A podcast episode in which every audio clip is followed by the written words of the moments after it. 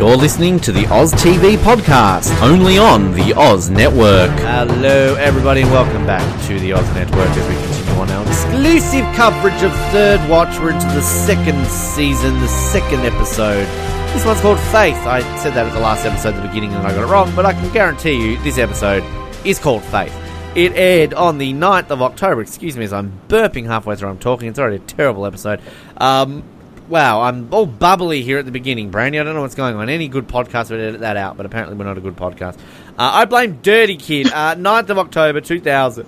It aired. I've got the hiccup straight away. What is going on here? Uh, 9th of October 2000 it aired on uh, written by John Wells, directed by Christopher Chulack, the big guys there. Um, my goodness, bloody dirty kids popping around in my mouth again. Um, what? That sounds so disgusting. My name is Ben, and just like Emily, I was upset that I couldn't watch Charmed.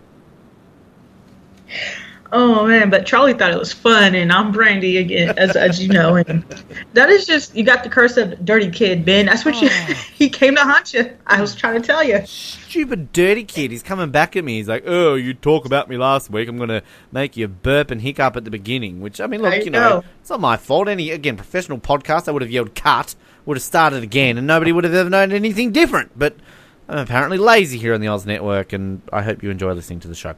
Uh, but we're here to talk about Faith, Season 2, Episode 2, as I mentioned. And no, we're not here just to talk about the concept of faith. That could be fun, but uh, here to talk about the episode called Faith. It's based around Faith, Yokas, uh, in case you didn't realise. Uh, another good episode, though, here, Brandy. I'm, I'm looking forward to talking about this one. I don't know if you got much to sort of uh, add, any background, any interesting tidbits you want to add here before we get into the episode. Nah, because I don't want to spoil it. it's No. like nope. No. It's gonna be good. This is gonna be a good one, though. Now- I will say that. Yeah, it definitely. This is kind of like we, we touched on a little bit last week about how obviously you know season two it's it's character centric. We're learning about these you know that's based purely on on one character and pretty much and of course in all in third watch though that even though it's based around one character you've got to have another sort of character featured because generally they're all in partnerships um, you know more so than others but i mean while last episode yeah it was a sully episode. It was still more of a, a, a full circle of characters. Whereas this really is just faith centric with you know bosco and yokas thrown ah yokas uh, well, he technically is Yokas, Fred. Yokas, uh, thrown in there for good measure. So, um, yeah, I mean, it's kind of this is really your first real dive into the depths of one character. You know, this is again the Yokas episode. Next, we've got the Doc one. Then we've got the Jimmy one. Then we've got a Kim one. Then we've got a Davis one. And After Hours, the greatest episode in history of television. Uh, so, like, we've got some uh, great stuff in terms of character centric ones. But this one, this is really what season two is. It's about the single characters. Well, she's not single, she's married, but you know what I mean. Anyway, so we start off. Um, I don't know what I'm doing anymore, Brandy. Um, we get this great start to this episode. We get the monologue here from Yokas talking about um, life changing and sort of the weekend of Labor Day. Um, and we get this great opening sequence here of uh, Molly Price running. It's slow motion. It's raining. Uh, I just love the way this kind of starts off. And uh, she's chasing after some kid who's stolen some CDs. I just love random Yokas yelling at this kid, like, I know your mother, I know where you live. Your mother's going to beat your ass when I tell her. Uh, I love that part. Your mother's gonna beat you. That's you've been. mean. so good. it's just like Oh, it's, it's I so. think his, his ass is gonna be just because he's in trouble, not because he was running. yeah, it's just so good. Like I just. I've, I've kind of worked out something with this. It's like we, we talked a little bit about, I guess, like last season in terms of you know the char- it's a character show.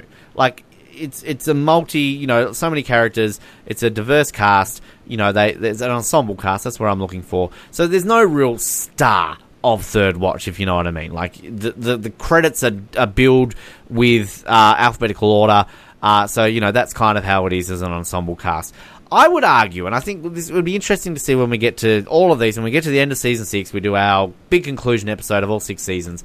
If you could pinpoint one star of the show, like who has the, the, the star billing across the entire across all seasons in terms of where they are and how they're sort of put out there. I, I might argue, and this is kind of not who I thought I would go for. I maybe thought I thought maybe Sully is the center of, of Third Watch. He might arguably be the star. I'd like to say Bosco just because he's my favorite, but I mean, let's be honest, Bosco fades away in the sixth season and kind of I hate saying this, sort of comes a little bit obsolete in the sixth season. But like I'm gonna be. I'm gonna say this. To me, Yokas might be the star of Third Watch because if you look at the complete storyline of Yokas from where she begins to where she ends, I know there's a bit in the fifth season where she's not there for about like four or five episodes because Molly Price is pregnant, so they kind of wrote her out for a little bit before they brought her back in. But just the grand scheme of her storyline, and here we are, second episode into the second season when this is all about solo characters again, you would argue Sully got the first one, so again, he's up there in that. But like, Yokas really gets the main first one, and I just kind of think that's interesting. Like, we've been doing sort of, you know, our, our lost coverage, and kind of it's all about Jack, and sort of he's the main star, and sort of the hero of the show. But like, I don't know. I, I just kind of I'm just thinking more and more about where Yokas goes to, particularly like how this ultimately ends in her in the sixth season. Spoiler alert: she becomes a detective, and it's kind of very much Yokas centric. And again, this is a special shout out here to Third Watch, and we've talked about how they use their female characters and how you know they're strong female characters, and it's very well written how they're kind of you know it's not really much of an issue in terms of them being a you know a non male character. Um, but like, I just don't know, like ahead of its time, that maybe you think the kind of the the overall backbone star of Third Watch over six seasons is actually Faith Yokas. I'm just putting it out there. I don't know if you got anything to add on that, Brandy, but No, uh, it's kind of no, like it's like one of those questions in class. Faith Yokas is the star of Third Watch. Discuss. no, I was gonna actually point out her storyline because again, like you want to say Sully because he's like basically the veteran of the show, and Bosco because he's just Bosco. But like you said, when it comes down to the character arc and how she, she becomes a detective, like she, hers is very consistent. Like it grows Yeah. in terms of like just character arc itself. And so yeah, she it's like she's the one that comes out oh, the best on top. Like she's the most okay. Yeah. in terms of the other characters, you know, the other ones go through tr- hell. Like she goes through her own problems, but again, like it's like hers is the most consistent and the most. Mo- you see the growth at the end, so yeah, I agree with you. And I like, I mean, look, I, I definitely can see case in point and arguments for other characters. I'm not, I'm not trying to take away from Sully. I'm not trying to take away from Bosco Yeah, or even. Davis. And like, this is you notice we're kind of focusing on the cops here because, again, when we get to like the end of this show, you know, the cops are sort of the main plot line of this, and again, the paramedics and firefighters are kind of brushed aside, particularly the firefighters. But like, it's just kind of as a complete package it's between Sully and Yokas because like like Davis fades away for a bit and he kind of just the way he sort of ends up Bosco sadly fades away too uh, towards the end. But it's like even sort of in your moments when like uh, I'm thinking you know season 3 season 4 when Bosco's sort of the center of it with the crew storyline Yokas is still heavily involved in that in the background. You know even kind of through a lot of that. The only time that you know, she maybe isn't the central focus is again like when she's not in it because she's her real life she was pregnant, so they kind of write her away for a little bit. But even then, when she comes back, she is the focus of it, and then she becomes ultimately tied in with all the crew stuff anyway, and sort of her rivalry with Cruz. So it's yeah, just like. I'm calling it now, and I would love to hear people who are listening to this show. I know we've got a lot of people out there, Barb, you know, or Kides, you know, Darvell, who are having some great uh, conversations and talking about this. But I, I want to sell it out there that, particularly as we go into this first face centric episode, Yokas, the ultimate star of Third Watch. Never thought I'd say that, but there it is. There- It's there not it. Dirty I'm Kid! Or da- useless Dana. Uh, No! I'm excited. I'm so excited for Darvell to come onto the show and, you know, give his his uh, thoughts on it, and uh, it's exciting. I'm excited for that. So, yeah, We're putting I just wanted big, to say that. putting it out the big ones there. Anyway, Molly Price, if you're listening, hello. Uh, so anyway, this yeah, great opening sequence um, with the kids, and then I love Bosco shoving this kid in the car. Eminem, didn't your parents tell you about the parental warning sticker? It's like, there's no crying, there's no crying. Get in the car. Um, and I just, I just the editing here too. I, can I just point out? I love the sequence when she's chasing him, and then he gets away, and he kind of we just get that long shot of like her looking at all those people just walking past in the umbrellas. Can I just point out just how amazing that looks? Um, so yeah, just great editing. The music again is fantastic. Uh, and then just like I love the, the the banter with Bosco and Yokas in this episode. Just like you know when he what does he say like oh you're putting on a few pounds. Uh, like just you know, Dick Bosco moment. I, I always, I always thought this is the episode when he challenges her to a running race, which is I think the next Yokas episode when he's just kind of like, "Oh, you're getting slow" or whatever it is, and then like he literally challenges her to a foot race. Um, so there's just such great scenes in this sort of stuff. But um, I just like even when they're in the car here and they're just kind of like um, you know bantering, and the little kid in the background's like crying, and then Yokas is just like, "Oh God, Boz, he just stole a few CDs. He's not like John Gaisley or whatever his name is." Um, and then and then just like this back Oh. and forth with like Bosco again, just kind of like talking about you know her getting pregnant and just like oh you know have you heard of condoms the pill she's like i was on i was using a diaphragm and it's like oh we should have been on the pill i was on the pill for 10 years it makes me cranky I just love that part because I thought Bosco was gonna be like, "You're not." um What's the difference, like, or something? I thought he was gonna come back with something like, "You're always cranky," but no. Um, that was awesome. it's oh it's like I mean, I, I know I like uh, we reference other shows here a lot, and I know we've talked up Southland, and we had a few of our listeners sort of say like, "Yeah, cover Oh, Southland." And I'll tell you one thing: once we get through Third Watch, if we eventually get through this, Southland, we'll, we'll, Brandy and I will do we'll do Southland because it is. I mean, it's it's created by one of the guys who did Third Watch, John Wells. So I mean, you know, we've got to obviously tied in there, and I think kind of in terms of realism, I you know, Southland is often regarded as one of the most realistic cop shows out there.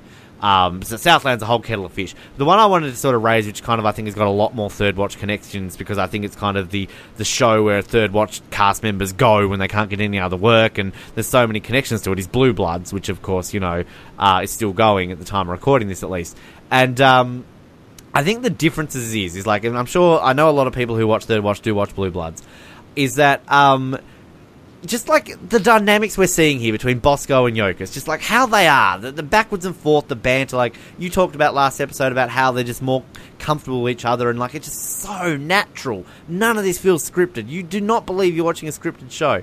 When it comes to Blue Bloods, um, and like, is it Jamie and uh, what's the his partner's name, Janko or whatever it is? Like, I've really started to notice in Blue Bloods, and I like the show, but like some of the acting in that show is terrible, and it's just like so forced in some of like what is going on with the situations. Like, it's not that there's not um, chemistry between them. It's just there's just literally just some moments between them, like the cops. It's it's Jamie and uh, Janko, Eddie Janko. Um, I don't know. I just I just wanted to point that out randomly, and I'm sorry for all these Blue Bloods fans out there. But this is where Third Watch can never be topped in terms of the, the chemistry and that. And Southland had it. Southland definitely had chemistry and back and forth between the uh, the the cops. But like I don't know. I just I've never seen such chemistry and dynamics sort of between partners on like a police show. Uh, you know, and it's not just Bosco and Yokas. Obviously, Sully and Davis have it too. But to me, it's Bosco and Yokas by far. I mean, they just have this something about these two that you just believe these two are cops, and it's just it's so good. I love it. I mean, in Southland, I mean, I don't know why I just got mentioned mention this. Regina King Oh yeah, is somebody, some is one of the best detectives I've seen too on its cop show. I don't know. Correct. I just love her character. So, but anyways, and An- Anthony Ruivivar's randomly a cop, isn't he? Like in the last uh, season as well, from memory. So like, I mean, there's lots of third watch connections. Sou- Southland is an amazing show. Like again, it's something that we we need to cover one point.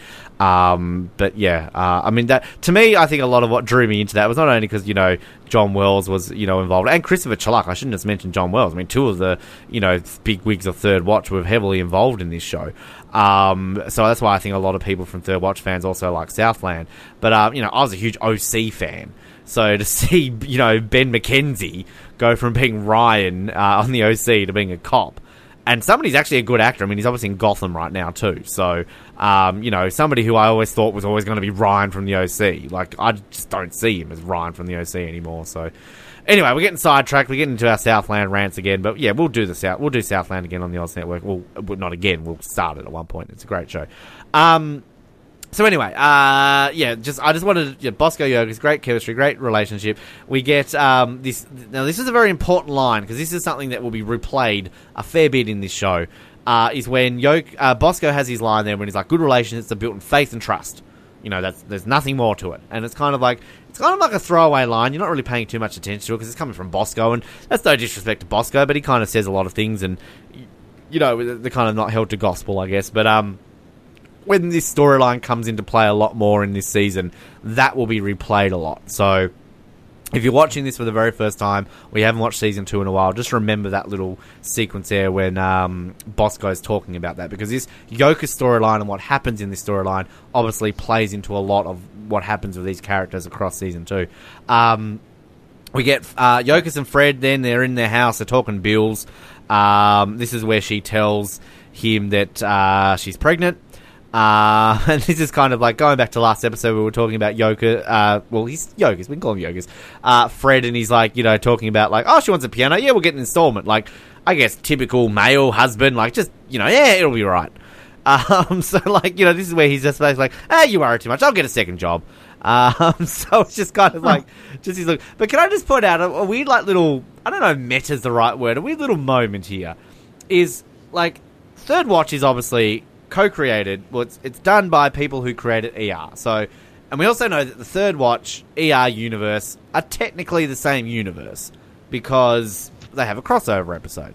Now, there's a few leeways here and there. Of course, Michael Beach was a character on ER, and um, uh, Lisa Vidal also was too. So, you know, there's a few of the actors have played different characters on the show, but technically, the Third Watch ER universe exists in the same universe. I don't know if you picked up on this, Brady, but George Clooney was on TV. That Emily and Charlie were very clued into. They love George Clooney. All right, Emily loves Charmed and George Clooney. Let's be honest. Um, now, let's be honest. George Clooney got a name for himself by being a star of ER.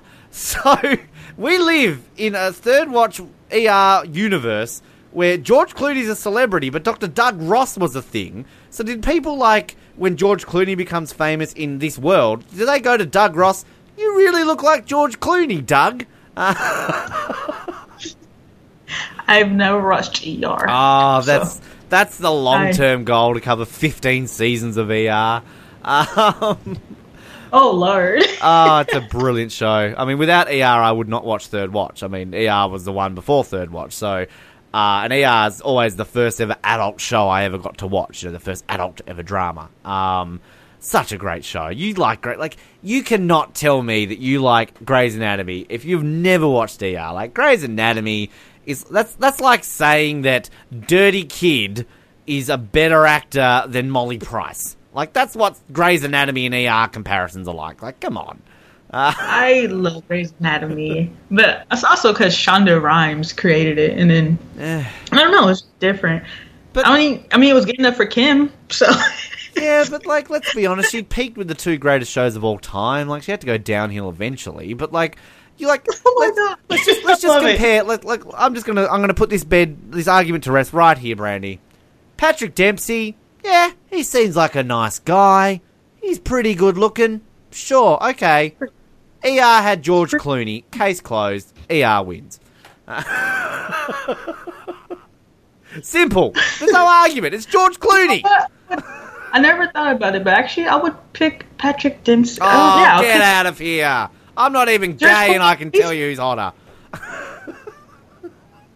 He's alright. He's a, he's But okay. it's, it's, it's not just the looks. George Clooney's got the personality. Like, he's that guy that all men want to be. Like, he's the cool guy, you know? He's like the, the guy that, like, everyone wants to hang out with George Clooney. Come on. Nah, Patrick. I would hang out with Patrick. Eh. Patrick Dempsey just wants to drive his race cars now. Come on. Can I just point out? I've seen like I did a Hollywood Homes tour. Uh, the very first time I went to LA, uh, it was like 2010, and we drove around the Hollywood Hills. You see all the famous people's houses. The person who is always voted as having the ugliest house in the Hollywood Hills, and it is an ugly fucking house, is Patrick Dempsey. It is this like weird brick thing with no windows. It's ugly as. I'm sure if you googled it, it's probably online. But like, I remember even our tour guide was like, "Oh, and here's Patrick Dempsey's house, often voted the ugliest house in the Hollywood Hills." Um, so Now, I've always wanted to go on, on like one of those tours, but then I've heard like they don't always show like the actual celebrity's house. Sometimes they put houses there and be like, "Oh, that's so and so's house." I don't know if that's true or not. I'm sure that's the case. I, I I do not doubt that for a moment. And I mean, look, you know, it's there. I mean, th- th- with a lot of these tours, there's different ones you go on. It's like if you come to Australia and do the Great Barrier Reef. I mean, there's like a hundred different Great Barrier Reef tours you can go on. Um, so. Yeah, I mean, the one I did was great. The guy we had, uh, Danny Ray, he was a fantastic. Uh, he was like a, a photographer uh, behind like he he had all these like lanyards of all like the shows that he was on Access on like and he like he was the set photographer for Glee and he would do like you know red carpet photography and that sort of stuff and like he's got this blog he's great he's a fun guy. But um you know the one we did was fantastic like it was so much fun and even if they like all the houses he showed us weren't really the people's houses I mean it was still cool like the one I definitely knew was the person's house was Michael Jackson because a year beforehand, that's the house he died in, and everybody saw that on the news. So I was like, okay, yep, that's Michael Jackson's house where he died. So fair enough. Um, so yeah, it's it's fun. It's yeah. Special note out to Danny Ray's Hollywood tour. I don't even know if he does it anymore. That was seven years ago. So um, anyway, that's why we. This is why these episodes go for like an hour and ten minutes. We just get sidetracked. Um. So anyway, George Clooney's on TV. Good for him. Uh, hashtag George Clooney is better than Patrick Dempsey. Um, so Hashtag Grey's Anatomy is better than ER. get off. Kidding. You're fired. Go I'm away. um, I can't say because I haven't seen ER. I never so. watched Chicago Hope, but Chicago Hope's better than Grey's Anatomy. And that was a rival to ER in the 90s. So, you know, Mandy Patinkin or whatever his name is. Come on. Like a bit of Mandy. You know what? No, wait. I haven't seen Chicago Med, so I can't say anything about. I gotta see Chicago Med, and then it might be better than Grey's Anatomy. Hashtag Chicago Med is better than Grey's Anatomy. and I've never seen Chicago Med. Uh, so, you only like Grey's Anatomy because it's set in your city, right? City, and then also I think it's like the first ever like medical show I got into. To be honest, I mean Right. Okay. ER. I don't know what what years did ER show. I don't know if I was Uh, 94 to 2009. 15 years. okay. I was four when it when it started. Then Well, I was seven, but I mean, I still like Yeah. watched it when I. I was into Barney and like Franklin the turtle and. Can we do Barney episodes? Like this week on Barney, he loves everyone. Uh, what are your thoughts, Brandy? Yeah, not? Oh no, Ben. I don't believe he loved everyone this week. I think he was lying. I didn't. I think he was lying. Fuck that bitch. No. Fuck that dinosaur lying to little shits. He didn't really love that little kid. Oh my goodness! I could. Oh my god, that would be epic. That would be hysterical. I think we might we might actually sell some episodes. You love me. What a stupid song. Uh, stop shitting all over childhood things, Ben. All right, like just leave it. Um, so anyway, I love this scene when we've got Bosco um, chilling on his car. He's got his glasses on. He just looks cool here. Um, is vomiting. and It was Bosco. Like I thought, morning sickness only came in the morning. Uh, and then this is kind of the conversation about, um, which is like talking about like, oh, you know, you don't know bills, you know, PlayStation, IMAX, and I love Bosco. I got bills, you know, rent, utilities, phone. She's just like disposable diapers, um, all that sort of stuff. Can I just point out, like, we don't often talk about um, Third Watch being dated. I think it holds up a lot with a lot of the things, but she turns around and says, and maybe again, this could just come down to America because I know you guys are cheaper when it comes to like, you know, like from my perspective, America's a very cheap country. I go there, I can get a lot more for money than what I would here in Australia. Australia's a very expensive country. So when Yokas turns around and says seventy dollars for all four of us to go to McDonald's and a movie easily. I wish it cost seventy dollars to go see a movie in McDonald's for four people. That's cheap. I mean, this is the year 2000. But, like, I mean, if I'm going to McDonald's and a movie for four people in Australia, that's going to be like. Well, McDonald's is either going to be like $15, $20 per person. So $15, so that's what, four times that? That's, that's uh, what, $60 alone for McDonald's. And then the movie tickets, I mean, God, they're what, about $20 each now? So there's 80 It's 140 plus popcorn. You're looking at nearly 200 bucks in Australia to go. $20 Holy! I Yeah. think our movie ticket, our movie. Wow! Uh, last time I went to the movies was like beginning of this year, and I think I paid like. I don't even know. It was like 16 for mine, maybe, or less. well, I mean, it's, it's, 15, 16. it's, it's around about like 17, 18, I think, uh, technically. So yeah, round it up. is where it gets me. The food though that's is what, and then like yeah, factor in your tickets for you and then the food because the food is what gets me. It's like I usually go to the Dollar Tree, you know, take it, Yeah. go to the movies. But if I'm like in a hurry, I go to the concession. But by by that time, I spend like fifty because the kid wants his chocolate milk, Yeah. candy, you know, kids. Hey, I'm not a kid and I want my chocolate milk. Come on. Um, There you go. but yeah, no, it's like I, I just wanted to point that out. Seventy dollars for four people to go to McDonald's and a movie—that's bloody cheap, Yoker. Stop complaining. Uh, but It was also back in what, 2000 and something. It was Yeah, probably expensive for them. yeah, t- Yeah. that's seventeen years ago, so I guess you know. Uh, but anyway, so we um, we get the kind of the first of this storyline. So we've got uh, obviously uh, a rapist. He's uh, attacking women. So we get the first of these ones here. Um, Carl, random Carlos moment of him just going down the stairs. It's pretty rough. Doc with the woman still. Um, and like you know, it's it's it's quite interesting with this whole sequence because like I guess if you kind of watch this and just you kind of see Yokas and Bosco the way they're kind of dealing with this woman, like I mean, it comes across as I guess a bit cold, but like I guess the sad thing is, is that to them, this isn't this isn't new. I mean, they they deal with this on a regular basis, and I'm not saying that's not an excuse for showing some compassion.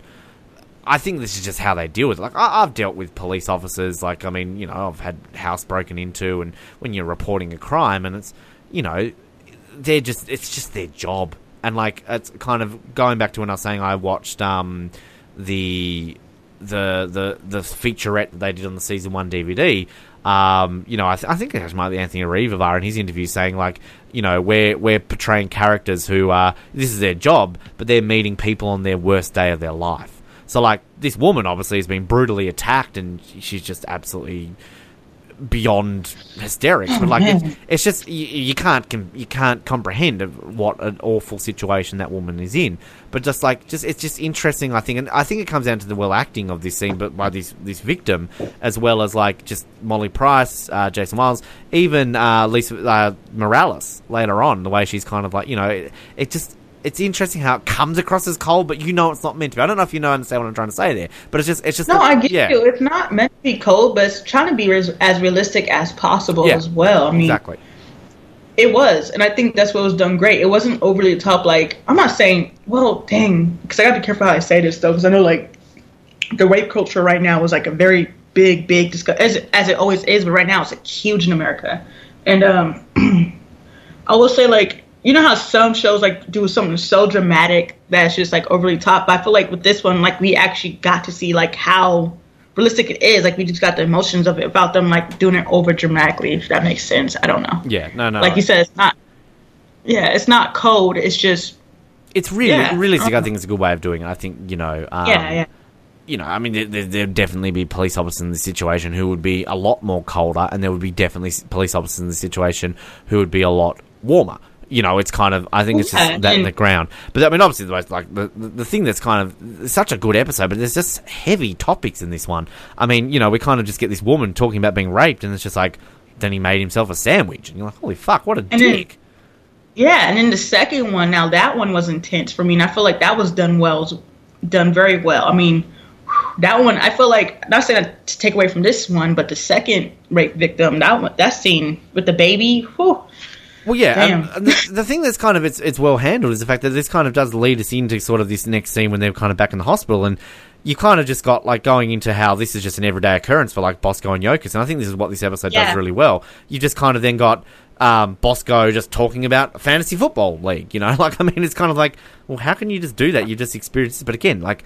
This is a this is a job where they literally have to deal with rape, murder, you know, exactly. So you child have to fill your abduction, life. things like this. Yeah, like you've just, and it's kind of going back to like an episode. And we've talked about this before about how they deal with situations. Like the episode ago where, um, you know, Bosco shows up to the scene and the guy's like head and guts are all over the window, but he's just like, oh, he did a flip triple forward pike with a twist. You know what I mean? Like it's it's always been sort of documented that emergency service workers will say inappropriate things at certain times. And yeah, on paper it sounds like, well, don't be a dick, but I mean, you've got to they've got to deal with these situations in their own way you know, and it's mm-hmm. again like to anybody out there who is in that industry, like I personally am not a brave person that could deal with that stuff. I've always, I guess, mentally said to myself, I would love to be a cop, but I just I'm not brave enough. I, there's no way I could I could do that work line of work as the type of person I am. So I have the utmost respect for police officers, for for paramedics, for firefighters, for for military personnel. You know, for these people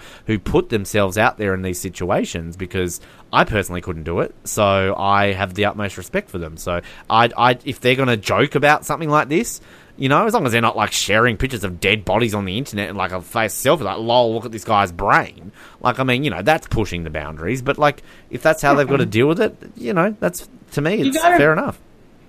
there's a saying you sometimes you laugh to keep from crying you know Yeah. i mean it's the same thing it's like sometimes laughter is the same thing you know in terms of like dark situation like you know my like from my experience like my sister like when she'll tell me about things that happen in foster home she'll laugh about it and i've learned to realize that's her way of coping just sometimes you just gotta laugh because if you just dwell on it and you just look how dark it is you might not come back from that mentally you know Completely agree. and yeah And I think I think uh, I mean this is a whole other side topic here, Brandon. We'll be here all day, but like this is this is an issue that society has now in 2017. At least when we're recording this episode, we we, we are skewing to a, a direction where you know overly sensitive moments occur, and like you know, I mean, this is probably the pot calling the kettle black for someone like myself, who often says very inappropriate things on this show, and I'm not you know trying to excuse saying inappropriate things, but there are times when I will say that 95% of the things that come from my mouth that are inappropriate, I'm not saying to be offensive. I'm saying it because I think I'm funny, and clearly I'm not.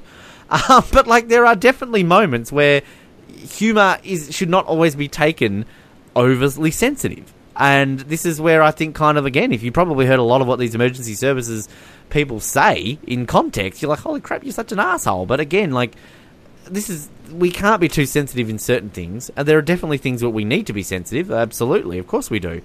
Um, but I mean, as a whole, we are really skewing in the opposite direction of being overly sensitive with certain things. So I don't know where I'm going on this tangent with the Yeah. Brandy. I'm just No, trying to excuse myself from saying inappropriate things. Fuck you, dirty kid. Uh, I find me, I find you and I both like trying to be careful how we work, how we word things because nowadays it's like you can put out a podcast or a website and you don't think anybody's gonna listen to it or Yeah. you know go on to it and like there's gonna be that one person that might just hear it and they might be like, oh shit, this person said that, and then it gets shared or you know you just.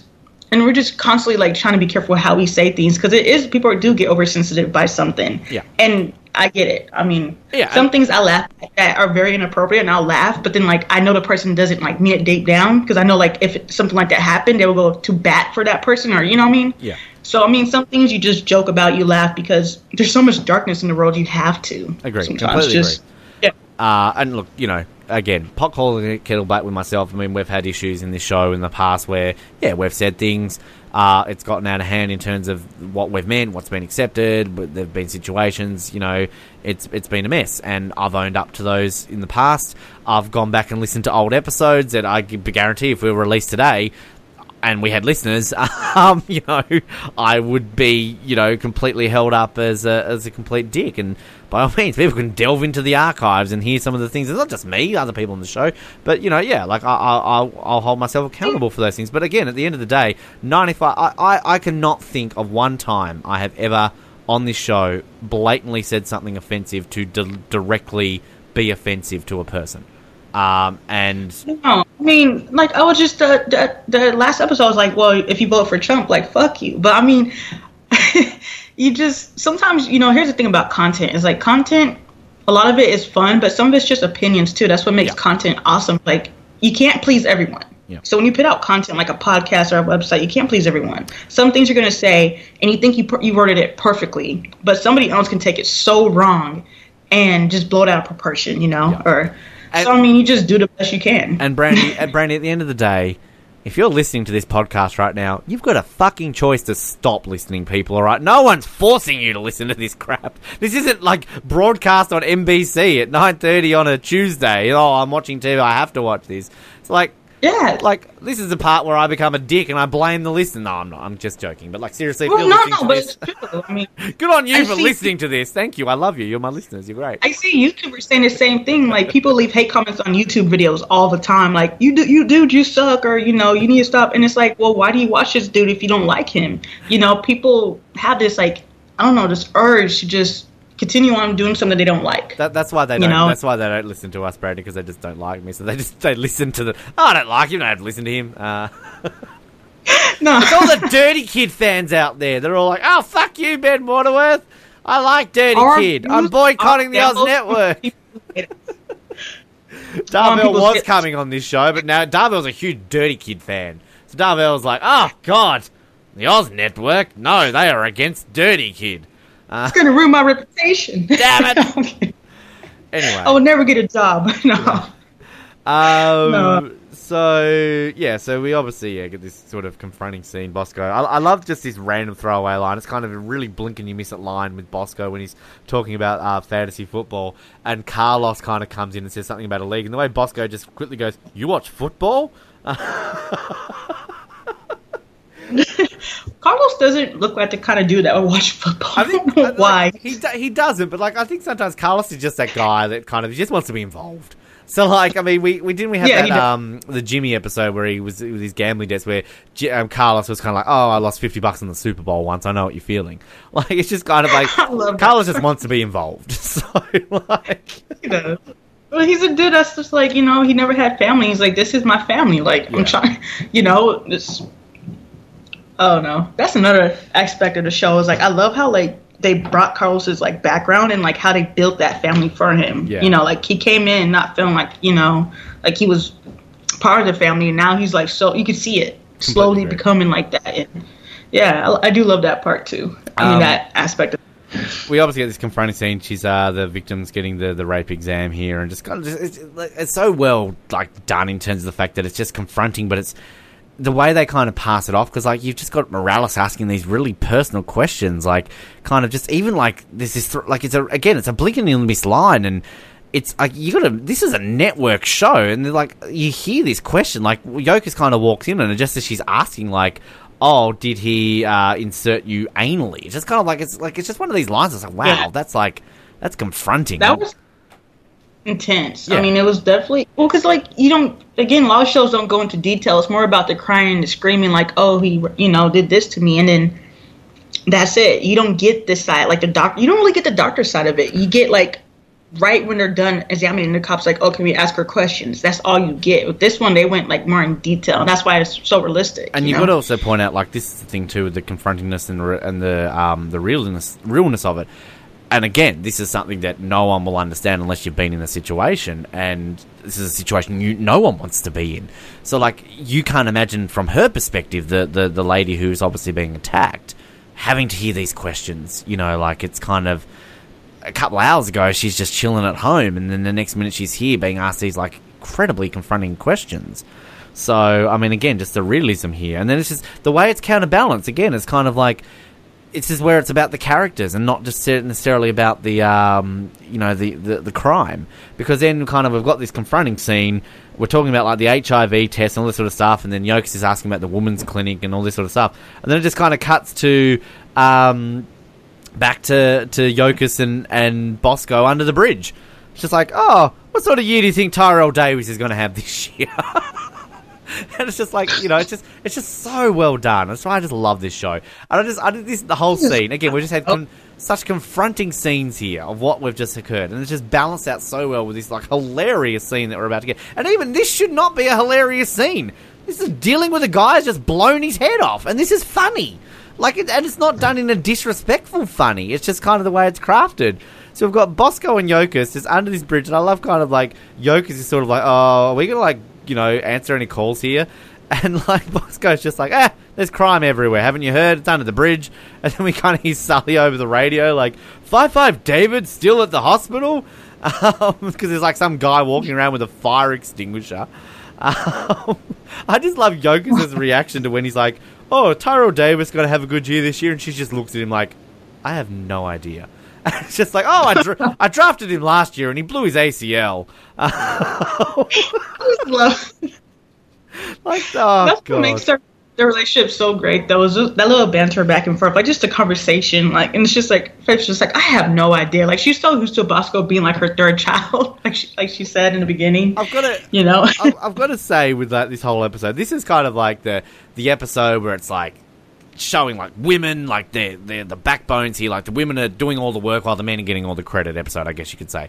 And I'm telling you now, I'm a, I'm I'm, I'm team woman this episode. Men are assholes in this episode. You know, they're they're raping people. They're fucking like just oh yeah, baby, she'll be right. Telling everyone, you know, uh, basically breaking up with your girlfriends because one guy said he fucked her. Like I mean, it's like yeah, men are dicks this episode. I'm I'm a feminist watching this episode.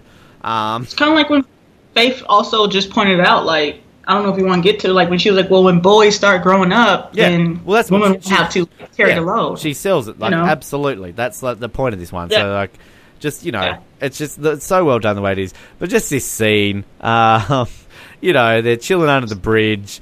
This car pulls up, and then Yokas kind of like, "Oh, you know, maybe he's got a hooker in there. Should we go check?" And then like Bosco's like, "What for parking?" Um, then just like bang. Then you know, again, this is a scene. A guy's just blown his head off. You should be like, "Holy shit!" Dramatic, you know, scenes here. But we follow this by this car just laughing, and then Bosco's just laughing. You know, like, "Oh, you better go in there and uh, turn the car off." Oh, so I get brains all over me. And then like Yokas is like yelling at him, and then it just crashes in the water. Oh, that's gonna be a lot of paperwork. Oh. I just, oh man, I oh, good. shoot the. I would shut the tires out. You know, I love that. Like, should we shoot the tires out? Um, but I mean, like, you know, again, people probably here could call us out saying, like, oh, how can you go off a dirty kid being pointless when this kind of storyline goes nowhere? Again, going back to what I was saying last episode with, like, Doc and Carlos with the bird and kind of that side storyline, it's memorable, it's interesting. Like, make dirty kid interesting. I'm just going to bring him up all the time as hashtag Bobby goes nowhere. Hashtag where's Bobby this episode? Like, I know this is a Yokas episode, but. Is Bobby even in this episode? I can't. I think he's in one scene, isn't he? When with one of the victims, but um, yeah. I guess. I mean, Jimmy's not in this episode, so you know, Jimmy's gone back to being Mister Invisible. Um, obviously, this is where Yokas uh goes home. She's forgot to pay the power bill. Um, I will say though that like this is as much as you know men are dicks this episode. The way Fred kind of handles this, like you know, Fred, the way he's just kind of like making a bit light of the situation, like you know, oh Emily was upset she couldn't watch Charm. Charlie thought it was fun, and then oh, you know, he's doing the right thing. Like oh, I went to the neighbor, Mrs. Angela, or whatever her name is, put the meat in there, and then kind of Yokas goes off at him, like you know, oh, she's got the biggest mouth in the building, and then basically he's just like, well, don't yell at me, like I've done everything, like you've got to pay the power. Um, so like I kind of think Fred handles this very well here. Um, but then obviously we get sort of the Yoka scene here where she's just kind of like, you know, I didn't pay because I don't have the money. Um, and she's just, you know, basically, I can't live like this anymore. Um, we then get the scene of her the next day. She's at the uh, the family clinic, and we've got like the young girl leaving there in tears. Obviously, she's going there to get an abortion. But uh, I mean, again, this is like how confronting this episode is. It's dealing with rape. It's dealing with abortion. Uh, I mean, God, this is suicide. It's a heavy hitting episode. For us to be laughing Yeah, at it if you're probably tuning like, God, you guys are dicks. It's like, well, it's just the way this is so well written and the way it's handled. You know, that is, it's kind of going back to our point, isn't it? I feel about how these people have to deal with these situations every day. You know what I mean? So, again, props to the writing of this episode. Um, so yeah, we've got. Uh, oh, the next. I'm gonna have to gel through a lot of these scenes because we're, we're like 40 minutes into this episode. We've still got a bit to talk about. Um, so the next scene, obviously, we've got uh, Bosco back in the the precinct. This is the next day. He's talking about football still. Got lovely little banter between himself and Sully. What does he say? Like, oh, didn't notice any uh, powdered sugar on your shirt there. Krispy Kreme's burnt down. like t- talking about um, you know uh, you were at the rape for six hours yesterday and all this sort of stuff. This is where we get the uh, the one storyline which I just uh, I just don't like how they handle this. It's the conclusion of Nicole and Bosco. So we've got um, this guy. What is even his name? Steve Jukes from the Second Watch. Um, comes along. He's like, "Oh, you're you're seeing Crazy Nicole. Oh, she's one hell of a ride. Enjoy." Um, so it's like, wow, okay. So this is when we get Dick um, Bosco driving over to Nicole and is basically just like, you know, going off at her. And then uh, is trying to stop him, and then he comes up with Dick Bosco line about, oh, you know, what does he say? Like, how many cops have you slept with? She kind of is like, oh, how many cops are there in New York? It's like, oh, maybe she goes check the stalls to see how many of your names have been written down. Ouch. Um, and then she's just like, oh, maybe you should check the phone books. And then I just love Yokas' line. Oh, well, that went worse than I was expecting. Bosco, Bosco, Bosco. Now, look, I'm just going to go through this now with Bosco and, and Nicole because I know it kind of ties in, but basically, from this point on, we get a scene later on when Nicole's there at the precinct afterwards, um, and she kind of is there like, "How many guys have I slept with? Too many." Um, you know, and then kind of she throws his stuff at Bosco. He gives a key. That's the end of Nicole and Bosco. And basically, as we kind of pointed out in season one, uh, Bosco really does not have any form of relationship this time forward, moving forward. I don't even think you could call him and Cruz a relationship. That was just a let's go around and have very kinky, dirty sex. And let's be honest, they guys had kinky, dirty sex. Um, but um, that's where my mind goes to. Um, so it's kind of sad from this point on that this is it. This is Bosco's one and only relationship, you might argue. Um, I just, as much as I love this season, as much as I love this show, I just hate the way they deal with Bosco and Nicole and just write her out of it so quickly. Like, okay, you could argue what more could they do with her? Do you really see Bosco and Nicole getting married and having kids and settling down? Probably not, but like you do kind of get that opening in Bosco in season one when he's like, "Oh, maybe it's time for me to settle down. Maybe this, maybe that." And okay, fair enough. Nicole's probably not that person, but why do you not leave the door open for him to meet someone else? I mean, I, I, it's weird me saying that because I probably, in the grand scheme of things, cannot see Bosco getting married and having kids and living that life. So I think probably, on the grand scheme of things, they probably do the right thing with him, but. I just don't like what they do with this. How quickly they just get rid of her. I like Nicole. Uh, there's a random line which kind of irks me when like Bosco's driving to see her and um, like Yokas is like defending her and Bosco's like, "Oh, you don't even like her." Like, where did that come from? Since when did Yokas not like Nicole? Um, Exactly. so I don't know. I just wanted to get this. Let's get this over and done with now. Bosco and Nicole. I liked it. Boo. This is this is my dirty kid moment of the uh, episode. Don't like how they handle Bosco and Nicole. No, especially how they left off in the last season when like you thought everything was gonna go okay. You think you thought it would be going on for a while, but unfortunately not. And then what I do like is that you do see Bosco kind of like in his feelings when she's like giving back the key. You do see him stand there like hesitant, like damn, I really don't, I, damn, like I fucked up with this woman, you know, and. That's all you get. You don't really see Bosco like that with anyone else, and Yeah. I mean, I wish it would, I don't like you said. I don't think in the grand scheme of things that he would have had kids and settled down. But I could definitely see this going on for like you know maybe mid season, season two or season three. You hear a mention, but then they break up eventually or something because he's too into his job. It could have went well like that. Maybe I don't know. Agreed. But, yeah. You know, so It's yeah. Look, I mean, it's kind of it just just it it ends so abruptly.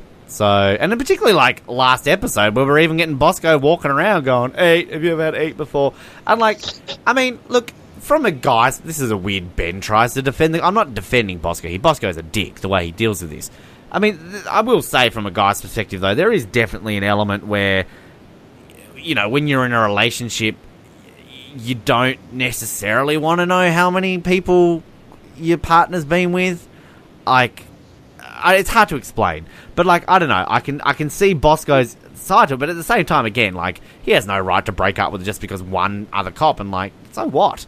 You know, I mean, as, Well, yeah. as, as kind of like Yokas sells it, like, where do you think she learnt all that from? She didn't learn that from church or whatever. Like, you know, clearly she's that way because of this, and like, and the way she sells it, like, if anything, if she slept with more people, that's going to mean she's not going to go out and sleep with more people because she's gone out there and tried it, which is, I guess, true. So, you know, yeah.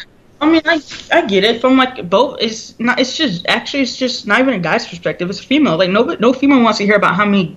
Because men are sluts too, and it's like Yeah, no exactly, female wants to hear about a man sleeping around because that gives them a higher chance of catching something, possibly. You know. Yeah. I mean, but you, but Bosco has to understand, like, like, like you said with Faith, like she's not a virgin. Like that's how she, you want Yeah. her to be a virgin. Like you want your fantasy. Yeah, or how did she say it? She said something like along those lines. wrong with you guys. You want to you live in a fantasy world, but we're here dealing like- with the realist. Yeah, Yeah, that's like yeah. you and the, you and like your girlfriend like ran into like an ex, like, and then you guys just broke up because you guys ran into an ex, or like some, you know what I mean? It's just one of the, yeah. It was just yeah. I It's- don't know. it's- like how they ended, like you said, how they ended it was just yeah. It was they could have been done better. And like, I like, I think your line summed it up perfectly there too. When you said like, guys can be sluts too, and this is like, this is a huge glaring issue with society. How women are looked down upon for sleeping around and being sluts, but men can, you know, get around and, and it's fine. It's not Exactly. okay. It's it's and in my honest opinion of the whole thing, who gives a fuck how many people you've slept with? I mean, God, if you've slept with two or two hundred, who gives an ultimate shit? I mean, unless you've gone around spreading diseases and getting everybody pregnant, then Yep. who gives a flying And- fuck? You know? No, as long as yeah, I mean, who gives a fuck? As long as you're committed, like once you're in that relationship, and like you said, you don't have like you- you're not giving people diseases, and you're not Yeah. doing other shit. you know, you're not getting like having like 20 kids by different people, then yeah. I, I've I've been with girls who have been with nobody before me. I've been with girls who have been with probably half the population of a country before me. Like it doesn't like it doesn't bother me at the end of the day because in that moment they're with me, um, and I had to pay them a lot of money clearly. But oh god. He went there. He was on a good tangent, and all of a sudden he just made it wrong. That's why people don't listen to this show. But um, yeah. They love us. Hashtag Ben is a feminist this episode, apparently. Um, God, we, we live in a sad world if I'm, a, I'm the one defending females here. Um, that sounded wrong, didn't it? I was meant to sound good, but it's. Anyway. Hashtag Ben is a feminist. Usually, usually there's a joke when it comes to like episodes when because you know, Brandy, you're the only female co-host on this you know show. Uh, so generally, when it's like me and another guy, Colin, Noah, you know, Nick, and I'm the one saying, "Oh, Ben's the feminist voice of the Oz Network," you know, there's an issue there. So uh, I really am a prick. Hashtag reasons why Ben is single. Anyway, um, where are we up to here? Uh, all right, so we've dealt with Bosco and Nicole. This is the scene you were talking about before. We've got another victim here from the rapist, uh, with the woman um, with the baby crying. It's yeah, very confronting. Um, and just even the way this woman's reacting, you know, like, oh, I can't believe he raped me, and just like Yokas' sort of like awkward smile. Um, you know, it's it's very confronting, and even just kind of this next scene when just driving around the streets and what does like um, Yoka say? Like, oh, he's already raped a woman today. Uh, you know, he's not looking again, and he's probably just sitting around in his stoop, drinking a beer. You know, talking about it. Um, and this is this is kind of like um, this is the interesting the conversation here, and I don't really want to get too involved in this because this is a this is a definitely a conversation that would last a, a different perspective. But it's kind of it's Yokas' sort of argument here about it's my body. She's talking about like if she went and got the abortion, doesn't have to tell Fred, and obviously Bosco's like, oh, that's so full of crap. Um, and it's kind of like he's he's tying it in. this is where like Yokas like, oh, this is coming from the guy who just called his girlfriend a slut. Um, so I mean, it's it's an interesting kind of back and forth debate. Um, which again, just so naturally done between both Molly Price and Jason Wiles. Um, so yeah, I mean, we kind of actually we're, we're jumping ahead a lot here because this is kind of the Nicole uh, Bosco breakup. Um, where are we up to here? Oh, so Yokas comes home. Uh, there's a party going on. Uh, Fred's team is into the playoffs. They've won. Everybody's there getting drunk. Charlie's being told to go to bed. Um, and then everybody knows that uh, Yokas is pregnant. We meet Holly. This is our first Holly appearance. I think she's only in at least she's at least two episodes. I don't know if she's in more. Kind of uh, Yokas's bestie. Um, and then kind of yeah, we just we get this great little sort of line here from Yokas about like oh you know don't you want more you know than this? I want more. Don't know if I want another kid. Um, I don't know if you have anything to add, kind of, on what I've just talked about there up to this scene here, but um, just special note here, Molly Price, great acting here. I just love her sort of laying on that bed and just, you know, don't you want more, Holly? Don't you ever just want more? I, I actually that scene resonates with me a lot. Oh, yeah. That's why I only have one kid because like after that I was like, okay, you know what? Because I was like, I had him young. I was seventeen, and it's like at one point that's when I was like, I do want more, and I don't want to be another person that has three kids or two kids struggling forever. You know, not nothing's wrong with that. I'm not trying to you know put down on anybody else, but I get where she's coming from. Like, don't you want more? Yeah. you know, and I yeah I get it. And we've all had that conversation with people. Uh, I mean, there there are people who are just content with life and they've settled. And Yeah. I mean, I, I'm not. I, I don't want to sound disrespectful to that. I, I'm not saying that that's a bad way. If that's what you're happy with, if No, it's not. makes you satisfied, then fantastic. I'm I'm happy for you. Exactly. Uh, but I mean, there are people like myself. You're I think similar to me, Brandy. That yeah, we want more. We want to achieve certain things in life. Uh, and you kind of you have your people who want that, and you have your people who are content just living in the suburbs with a kid, and that's their life. Great, good for you. Uh, Sure does it. you know, um, and yeah, so I don't know where I'm going with this point. I better stop now before I say something No, no, inappropriate. No, you're making a good point because like Thank the ones you. I come, the people I come come around from, they're not content. They're complaining about their lives, like about they don't want to get off food stamps or just complain about like their jobs and everything. But then they keep having kids. I think that's the difference. It's like those who are content Mm-hmm. in the suburbs, working a nine to five, they love their life. They don't mind being a parent, and you know nine to five, they don't mind that. They're content. Versus those who just complain about something they could be doing something about. You know, like I had friends who once was like. Oh, you're lucky you only have one kid. I'm lucky? No. that has nothing to do with luck. That has to do with me making choices. Yeah. You know what I mean? So there's a difference. Like I do want more. That means if I had two or three kids, I know it'd be ten times harder to go achieve what I want. Yeah, and um, Versus one. Yeah, for sure. And I mean, again, this is hashtag let's get into Ben's personal life again. But I mean, you know, a lot of the reason why, uh, you know, my long term relationship ended, and part of the reason why I guess I finally ended it after eight years was she was content. She was settled in her life here. She didn't want anything to change. It was that was it. That was all she wanted. And here I am, living in the same state, the same place I've lived in my entire life. And I, I'm I'm Yokas in this situation. Don't you want more? She's like, no. So I'm like, okay, see ya. Um, so Yeah, well, and I get that. There's nothing wrong with that, Ben, because I hear you. Because my ex is the same way. Like he was like, "Oh, I want kids," and I'm like, "Not yet." And he's like, "I don't mind staying in Tacoma for the rest of my life. I don't want to stay in Washington for my, my whole life." You know what I mean? Like, I want more, and that's another reason why I mean him just fell apart was because of that. Like, I do want more, and there's nothing wrong with how he lives, but that means you need to get a partner that's not gonna want more because that because that's gonna be a big fight in a relationship if one partner wants more but you feel held back by the other partner. You know? Yeah. And so I I hear you. Yeah, exactly. And I mean, again, that's not the sole reason. There's other factors into play, but that's coming soon to Oz Well, Network right, gets yeah. into Ben Waterworth's private life. Uh, yeah, because everybody wants to hear that crap. Anyway, uh, so uh, next scene. Uh, so this is uh, kind of the. I, lo- I just I like how this scene starts off the way the boss goes like about Nicole like. Yeah, we've just, just decided to take a little bit of a break. Like, you know, just so like calm about it. And then, well, I can't remember what Yoko says, but he's like, "Whose side are you on?" And she's like, "Hers, definitely hers." but then I'm Team Yokas. I- Faith Yoke. yeah. By the way. Team Faith. Definitely, Yeah. definitely agree with you. And I, I just, I love here the uh, the bit where like Yokas is trying to explain about like, oh, you know, came home last night and Fred's there drinking and partying, and you know his team like won, and I love Bosco. Oh, what was the score? And she's like. Bosco, I don't care. It's like, what? It puts him into the playoffs. Like, it's kind of like, this is just like random Bosco and Fred are friends scene, if you know what I mean. It's like, I mean, they're not really friends. They're never buddy buddy. I mean, they have a lot of conflicts along the way, and I think deep down, Fred really just does not like Bosco. But it's still kind of like, this kind of shows that, like, I mean, we saw it in what, like the very first episode of Third Watch, that clearly they kind of like, you know, call into their home every now and then, and they've been partners for at least, what, five, ten years, so, you know, there's always going to be a bit of relay. But I just, I just kind of like random Bosco there. Oh, what? It puts him into the playoffs. Like, he knows everything that's going on. I just love it. Can I just say, this is one of Faith's best episodes, too. Oh, like, absolutely. like the acting, like okay, when I was younger, I didn't actually appreciate this episode. I thought it was awkward, and I was just like, this show, this episode is shit. But like now that I'm older, and I, like I said, sometimes some episodes you need more life experience, and that's one of them. It's like now that I had a kid and I like see the struggles of being a single mom and just the bills and stuff.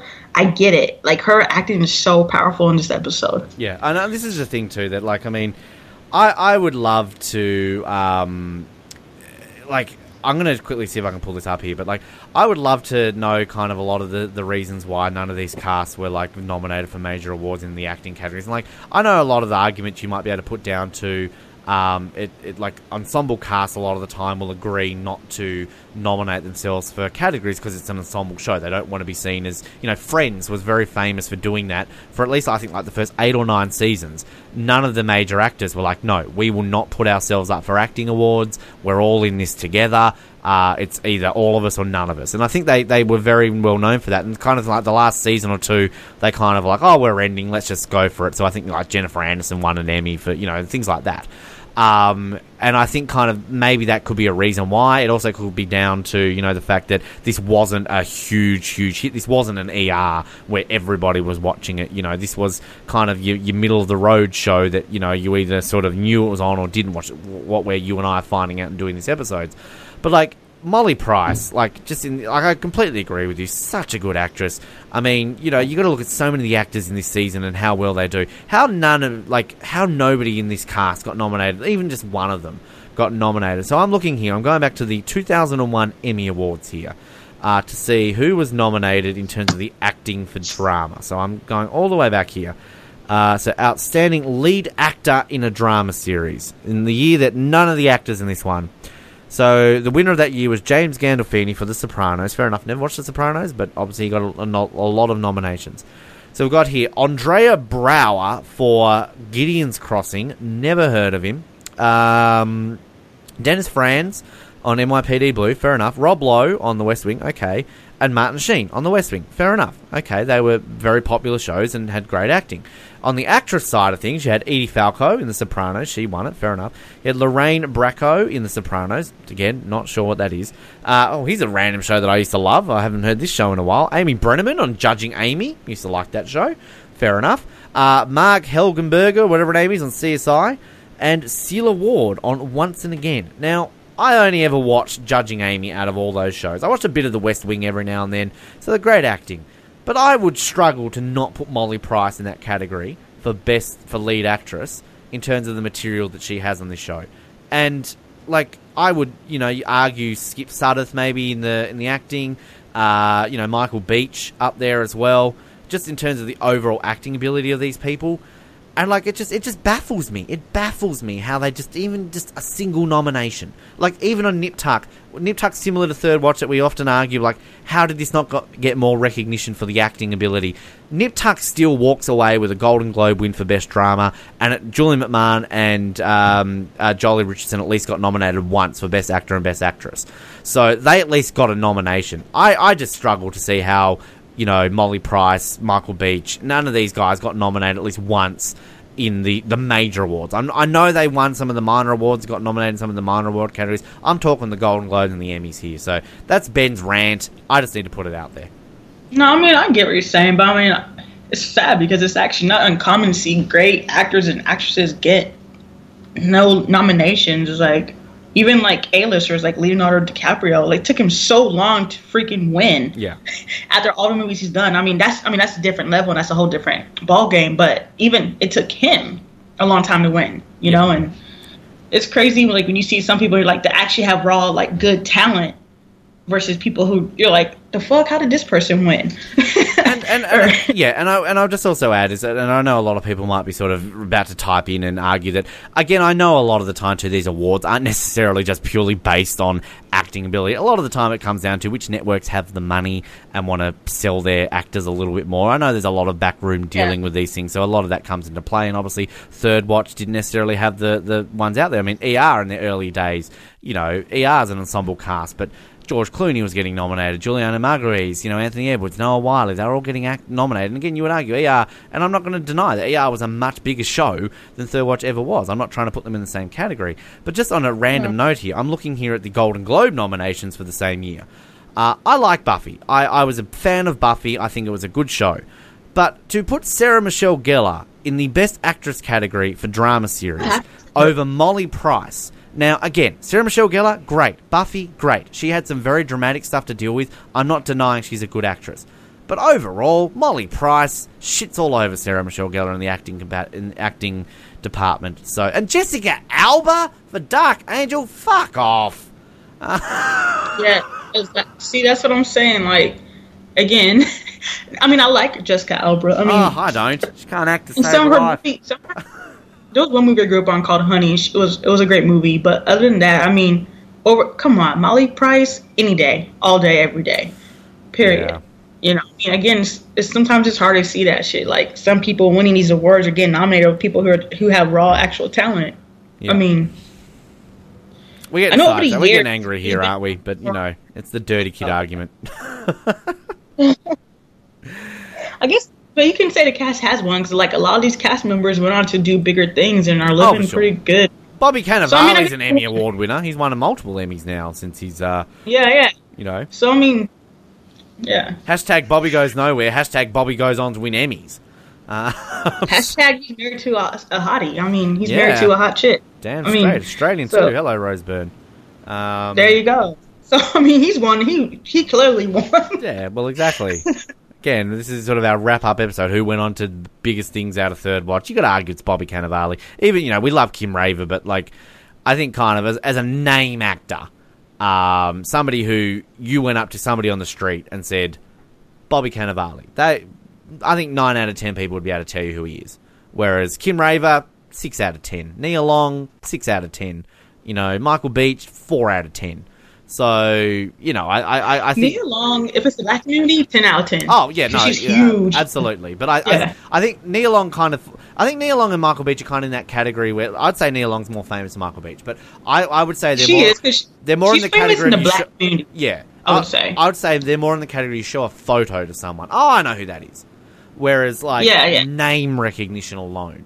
So um, Eddie Yeah. Cibrian, yeah, but he's more paparazzi fodder. That's where I would put Eddie Yeah. Cibrian in that category. So uh, they would be more like, oh, he's the one that LeAnn Rimes cheated on with, you know. So like, that's the one that I feel Eddie Cibrian falls into. Anyway, um, It's funny because like I was telling my sister about the podcast, and I was like telling her about like some of the names on here, and she's like, "Oh," and I was like Nia Long, and she's like, "Oh, oh, cool," because she's the black. Yeah, but you're right. I think you like you basically did the scale just right with Bobby and everybody else. So and I mean, look, let's be honest, Bobby Cannavale is about to be like the lead villain in the new Jumanji film. So there you go. I'm not seeing it, but cool. Um, it's coming out in like November or see it. December, or yeah. I, the first trailer wasn't going to see it. Second trailer, I want to see it.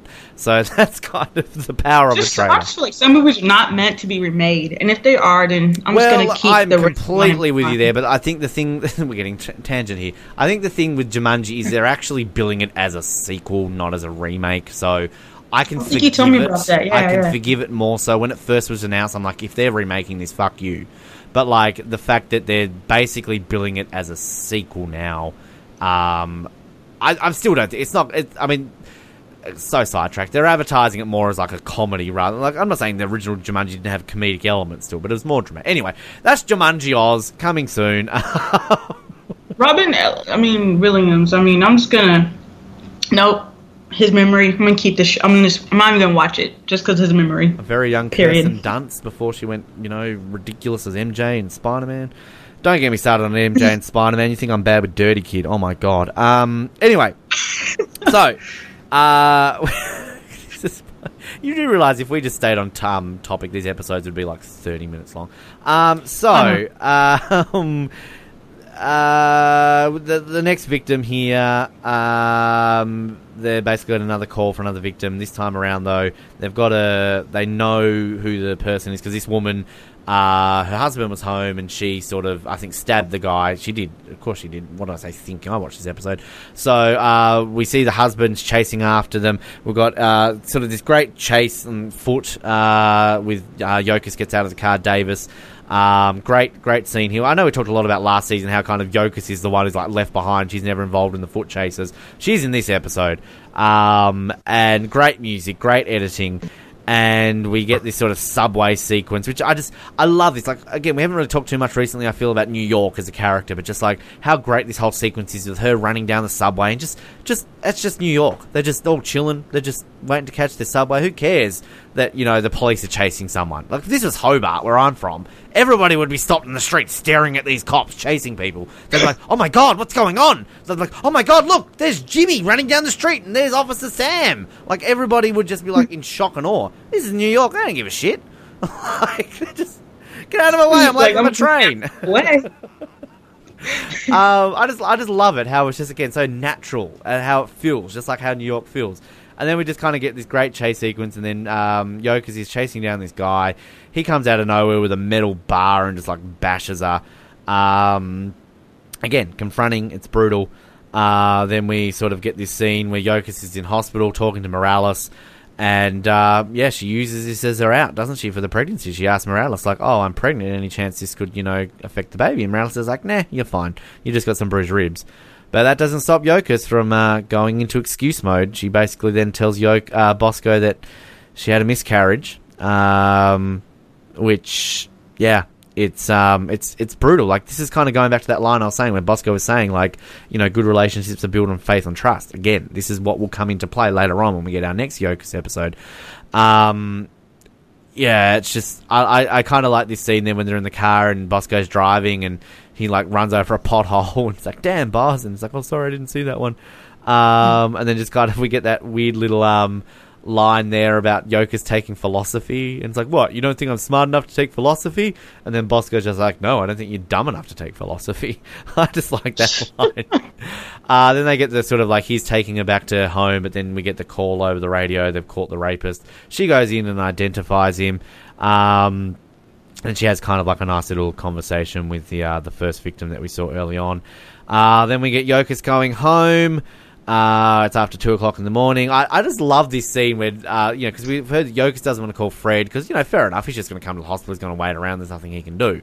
Uh, but also, you can also understand you want to know. I'm sure, like, if your kid got hurt, you're going to want to know he's in hospital, or not him come home later on that night goes, "Oh, hi, mum, I was bashed up by a rapist." You know, like, oh, okay. Would you like some chocolate milk? Um, you know, it's it's not exactly going to be something you want to hear, but this sort of scene here, I, I do remember like the promo they had here in Australia. Uh, when they were advertising season two, I always remember this scene when he gets there and he stands up and he's like, "You've got to quit this job."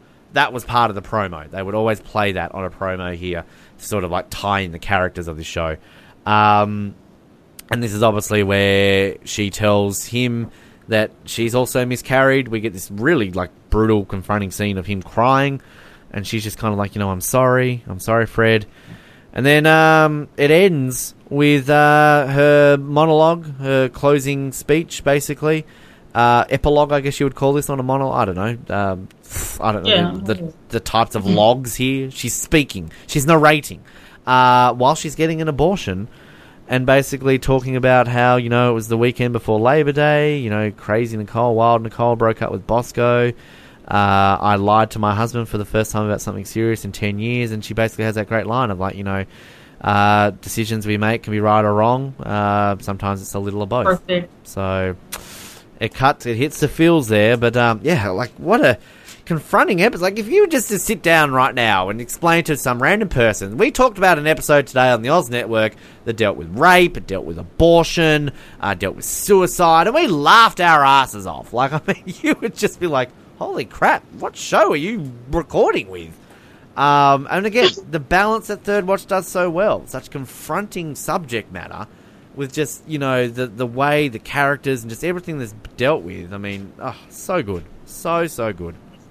That's why I love it. I mean, again, I mean, just just the personal touches on their lives. Like, it's not just a completely like cop show, like you said. Like in this second season, they really do focus on the personal lives of each member. Hope I mean, well, most of the members, and it's just well done. You know, and like Faith's acting at the end, like when she is on the uh the I would say the doctor's bed or whatever you want to call it, and like just her the way that that camera shot at her face was just so like it's like she was numb Yeah, because it's like just that perfect quote she said that was just like the perfect like scene and camera shot right there. I thought, you know, it was realistic. yeah, and it's it's just it's so well done. And the thing too, which um, kind of we should have touched this, I guess, in the first episode of this season, but it's kind of like what I find unique about this season. It's very similar to what I guess we're finding in our Lost coverage. Is that you know Lost is a show, I guess, where similar to what they're doing season two and Third Watch, where it's you know each episode is kind of based around a character. So with Lost, you kind of get a flashback from a character's life.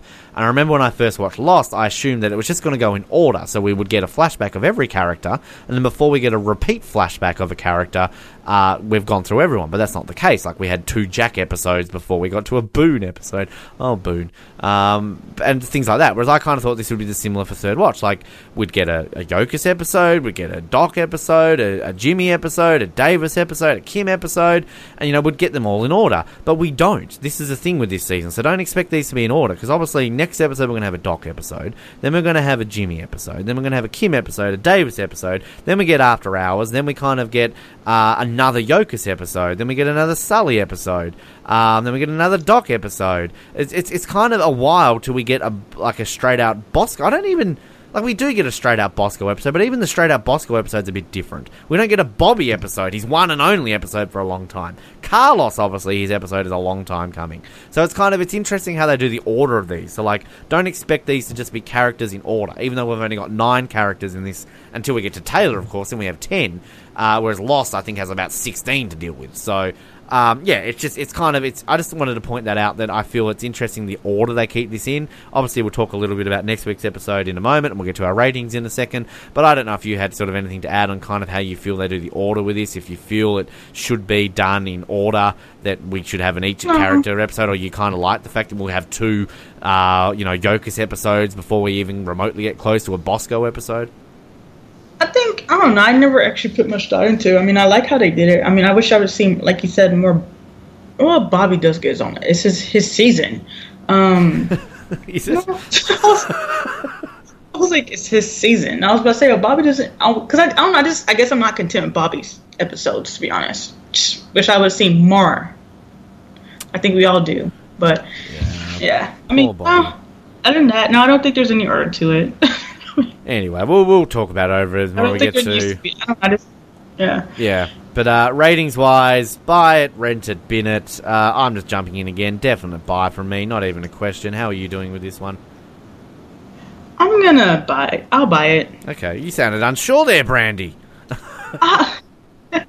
Well, because it's like it's very dark. I mean, it's like I would, I might, I would, I want to buy it because it is part of. This, it's like the, oh, it's still a big, very, and it's a very powerful piece to the second season. But at the same time, it's so dark. I wouldn't mind renting it because it's like one of those shows. Like I mean, episodes I don't want to watch too much. Four in a row. I don't know. We've both gone four in a row. So let me just add, it's the first time, Brandy, you've ever gone four in a row. So congratulations. You've uh, you've created a new streak for yourself. Um, your previous uh, most in a row in terms of the buy it was um, you had three bites in a row. Uh, this band of brothers. Generous. 32 bullets and a broken heart, officer involved. You ended at nature or nurture. Uh, this is the second time I've gone four in a row. I had four in a row between Alone in the Crowd, Journey to the Himalayas, Band of Brothers, and 32 bullets and a broken heart. If I hadn't have been to Demolition Derby and I had have bought that, I would have had seven in a row. But um, so I had uh, six out of seven bites in a row in season one there. But uh, yeah, so I've had four in a row. The same. You and I are on our same streak right now. So I just thought I'd point that out. Anyway, so next week we are into our first doc episode.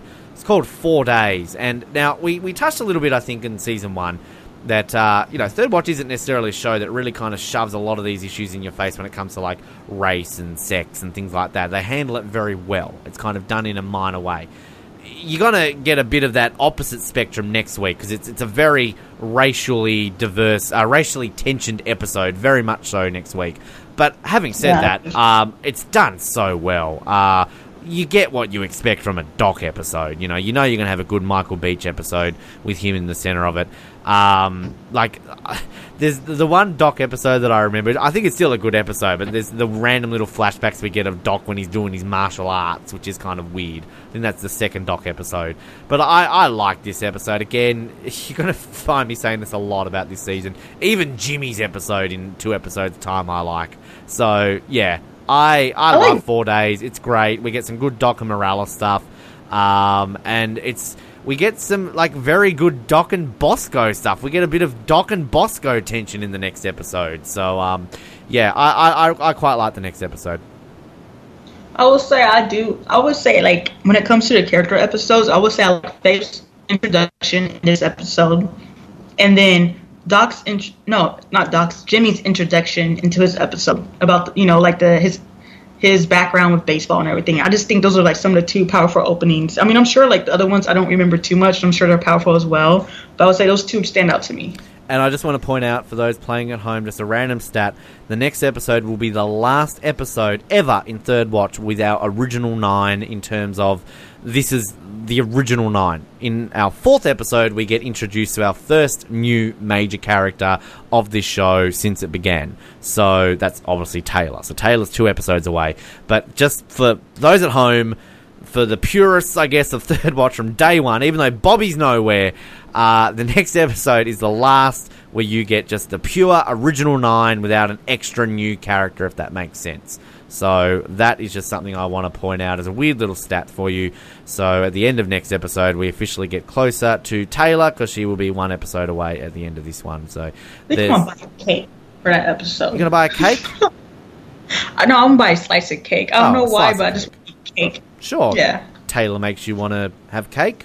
Um, No, I don't know. I just sure. I don't know. Well, I was thinking about buying a cake when Bobby leaves, like a slice of cake. Like, oh, we gotta do something for Bobby. I'm gonna eat a piece of cake. I don't know, but I want some cake. Anyway, I've been craving cake for a while. Sure, so- that's, that's, that's the thing Just on the Oz Network. reason. Whenever a new character gets introduced, one of our new major characters, buy a cake. Why not? Um, it gives me a reason. I've been craving cake. and I haven't had it. cake for like buy a cake. He's Sasha. Buy a cake. Oh, hi, Finney. Have some cake. Uh, German chocolate. Grace is in there. Eh, who cares? Let's not buy cake. Uh, I like Grace. Grace is hot, but Grace is. I'm just going to put this on the record right now. I've come out here and said that Yokas is the overall star of Third Watch. I'm going to put this out on the record, and I like Grace. I like Cara Bueno or whatever her name is, and I think she's the most useless major character in the history of Third Watch. Only because, only because, and this is, I'm only saying this because I think she's so underused. We talk about like Bobby being underused. At least Bobby had a good half a season of being used well. Jimmy was kind of ignored for a little bit. Grace has like one storyline. The rest she's just there. Like, eh. I. It's sad because I don't remember her storyline. It's been so long that I've watched it. Because I think season six and season five are like the ones I watched like once, Mm-hmm. and like a few episodes, like the hospital ep scene, which is going to be a major one like in the upcoming seasons. Like I watched that over and over. Because, but in terms of like the whole season, I think I watched the whole season once. So when it comes to Grace, I don't really remember much. I just know she's pretty. Yeah, oh, it. she's gorgeous. I mean, look, again, I do not dislike Yeah. Grace. I'm not saying I hate Grace. I, I like Grace. I just feel that Grace has the hashtag Bobby Goes Nowhere syndrome, where, like, she literally has nowhere to go from the moment they introduce her. I mean, think about Holly. When Holly is a. Holly's never billed as a main cast member. But I can tell you more about Holly's storyline than I can about Grace's storyline. Grace's storyline is she finds a homeless mother who just happens to be Academy Award winner Hen- Helen Mirren. Other than that, she flirts with Carlos a bit because Carlos likes her, and then it goes nowhere. Uh, she has a bit of a fling with Finney, and then in the last episode, I'm just spoiling this because no one's going to remember. I'm going to say this because it's Grace. She's- no one remembers anything about Grace. Then she's, she's pregnant. pregnant though, right? Yeah, in the final Yeah. thing, she's pregnant. So like, there you go. That's Grace summed up for you in five seconds. Um, Don't go off at me for spoiling it because, again, you're not going to remember that when we get to season five. so, I don't know. I'm just looking forward to Monroe and the onion stuffed animal, the Christmas scene, the Christmas episode. oh, don't get me started on the onion episode. I keep talking about that one to you like a lot. Like I just want to see Monroe and Sully in Christmas. I don't know why. That's like my Oh. favorite third watch episode. Like one of my top ten favorite episodes. That might be my, that yeah. might be in my bottom ten episodes. Oh my god. well, you know what? It's okay because like your favorite one was what was it? Was it Ohio? was oh, that the Oh, one, that I didn't care for? Yeah, last yeah. Yeah, and that was like my bottom one. So I, it, a, it's even. It balances out. And here's a random thing for you. Just I'm just looking at Cara Bueno right now, uh, and this is just a side note because I know it's just come out and everyone's talking about it. I've never seen Stranger Things. I know the second Stranger Things is just uh, is on now, It's huge. and she's she's a uh, she's uh, one of the major cast members apparently according to Holy IMDb. crap. So there you go. Maybe I'll have Oh, to watch Stranger Things just to watch Cara Bueno. Bono is it Yeah, 'cause Bono or it- Bueno? It's huge. Like you, Stranger Things is so huge right now. So yeah, that's interesting. No, I, I, So I- she went on to do something maybe with her, not with her life, but you know, for her career. She She, looks so maybe different in, in her IMDb photo right now. God, she looks different. She looks beautiful, but like if you had to show me that photo right now and not told me who it was, I would have no idea who she was in that photo. So, um, I thought you were gonna say, "Wow, she looks old." no, God, no, she's she's gorgeous. She's she's she's a beautiful woman. Um, so Oh. yeah, and I just I mean, look, I know we're going on at the end of this episode, but I mean, like, this is the thing with her character is the fact that you know, like, I, I joke about how she has a thing with Finney. Like, Finney, I've always been indifferent on, but at least Finney gets a few storylines here and there. Uh, but like, I, I kind of like the the Finney Grace coupling. I, I like them. They're a good couple. They've got great chemistry. Yeah. They're two hot young people. They should be having sex. They're beautiful. But like, I just feel it's kind of like Jimmy and Kim. You want to see them have sex because they're hot. But like, um, maybe it's just me. But like, um, it's just it just it just doesn't go where you want it to go. And I guess it's the last season. You can excuse it. Where else can they go with it? But we're getting so sidetracked right now. We're talking about season six, and we're only just started season two. Uh, like us on Facebook. Follow us on Twitter. Send us a message. Talk to me about Grace. Uh, hi, Ben. Dear Ben, I'd like to have a conversation with you about Grace Foster from Third Watch. Okay, cool. Let's do it. Um, subscribe on iTunes. Leave us some feedback. Uh, we're on Stitcher, Spotify, Instagram, YouTube, everywhere except for Tumblr because I keep saying we're not a 14 year old girl, so we don't use Tumblr. Uh, do you use Tumblr at all, Brandy? I don't. Okay, good. I just didn't want to offend you there in case you still used it. Um, MySpace. I'm sure we might have a My. Let's start. A, let's start the MySpace revolution again. Why not? um, until Justin Timberlake destroyed it, the bastard. Uh, anyway, that's us. We're done. This is great. We love having your company as we get on tangents. It's one of our longest ever episodes. People are going, oh, Faith, an hour and 23 minutes, and we've spent 23 minutes of it talking about Grace. Uh, at least it wasn't Dirty Kid. Fuck you, Dirty Kid. Uh, we'll be back next week to talk about Doc. Uh, my name is Ben, and I've had more ass than a toilet seat. I don't know. I haven't really, but I just that's the only line I can find here that was semi funny. Um, crickets. No, I'm kidding. Um, Better line than As. Ben's. as you know, I'm Brandy, and stay tuned because this season is about to be epic. Thank you for listening to the Oz Network. Don't forget to subscribe to get new episodes delivered to your speakers every week. For more information, hit us up at theoznetwork.net.